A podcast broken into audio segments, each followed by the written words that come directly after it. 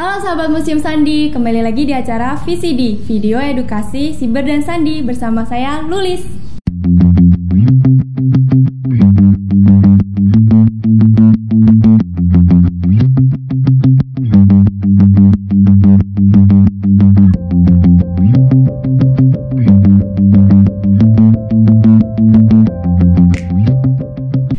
Setelah episode kemarin kita telah membahas tentang sejarah persandian di Indonesia, maka episode kali ini kita akan membahas tentang suatu tempat yang sangat berhubungan dengan sejarah persandian di Indonesia. Nah, tempat itu adalah Museum Sandi. Kali ini kita akan membahas tentang berdirinya Museum Sandi.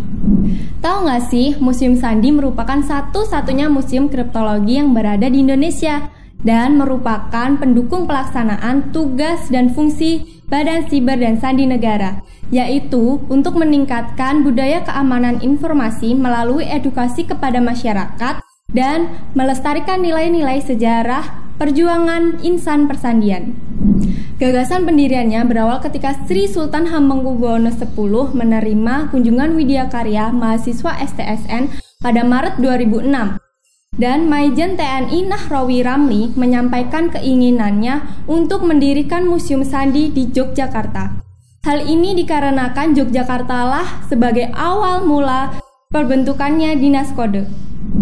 Gagasan tersebut disambut baik oleh Gubernur DIY dan tepat tanggal 29 Juli 2008, Museum Sandi diresmikan dan berlokasi di lantai dasar Museum Perjuangan Yogyakarta. Seiring berjalannya waktu, keinginan mengembangkan Museum Sandi menjadi lebih besar dan dalam rangka meningkatkan layanan kepada masyarakat, maka setelah enam tahun berjalan, tepat pada tanggal 29 Januari 2014, Museum Sandi berpindah lokasi dan menempati gedung baru di Jalan Faridan M. Noto nomor 21 Kota Baru Gondokusuman Yogyakarta. Pembukaan secara resmi gedung baru tersebut dilakukan oleh Gubernur DIY Sri Sultan Hamengkubuwono X bersama Kepala Lembaga Sandi Negara Maijen TNI Dr. Joko Setiadi MSI. Secara historis, gedung tersebut memiliki keterkaitan erat dengan sejarah persandian di Indonesia, di mana saat ibu kota Republik Indonesia berada di Yogyakarta, gedung tersebut menjadi kantor Kementerian Luar Negeri.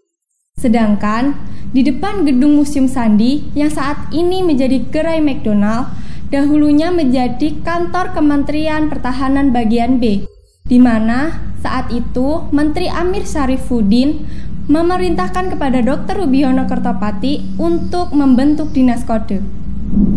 Secara khusus, Museum Sandi menampilkan koleksi artefak dan benda bersejarah lainnya, seperti relia, replika, gambar, dan dokumen lain yang terkait dengan persandian. Di Museum Sandi terdapat 9 ruang pamer, yaitu ruang intro, ruang sandi klasik, ruang perintisan sandi, ruang maket dukoh, ruang penegaan sandi, ruang nusantara, ruang tokoh, ruang sandi global, dan yang terakhir adalah ruang edukasi. Museum Sandi diharapkan dapat menjadi sarana pembelajaran bagi masyarakat tentang persandian, baik sebagai ilmu persandian ataupun sebagai kegiatan. Selain itu, Museum Sandi diharapkan dapat meningkatkan apresiasi, animo, dan kepedulian masyarakat agar lebih bergairah untuk berkunjung ke museum. Dengan begitu, Museum Sandi bermanfaat bagi masyarakat luas.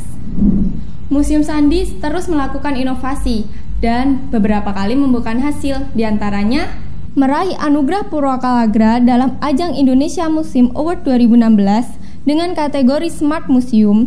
Museum Sandi juga menjadi museum favorit pengunjung dalam pameran Ghost to Campus 2017 di UNS dan stand museum dengan pelayanan terbaik pada saat mengikuti pameran ulang tahun Taman Mini Indonesia Indah 2017.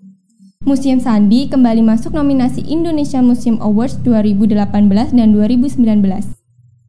Upaya pengelola untuk meneguhkan kelembagaan Museum Sandi berhasil dicapai dengan disahkan statusnya sebagai unit pelaksana teknik dan menjadi museum tipe A menurut standar Kemendikbud Republik Indonesia 2019. Eits, bukan hanya itu. Museum Sandi juga mengelola situs rumah Sandi di Dukuh Kulon Progo Rumah ini dulunya adalah milik Bapak Merto Setomo yang digunakan oleh Letnan 1 Sumarkijo, kode officer dan tentara sebagai kantor sandi darurat pada masa agresi militer II pada tahun 1948. Rumah ini juga digunakan sebagai checkpoint 2. Yang kedua, Museum Sandi juga mengelola Monumen Sanapati yang berada di Jalan I Dewa Nyoman Oka sebelah timur Gereja Santo Antonius. Monumen ini dibangun untuk memperingati 50 tahun persandian Indonesia.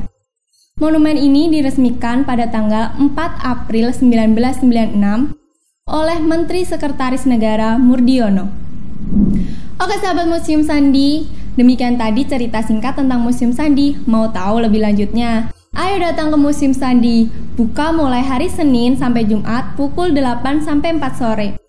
Dan jangan lupa untuk follow Instagram dan subscribe YouTube channel Museum Sandi. Sampai jumpa di episode selanjutnya. Bye bye.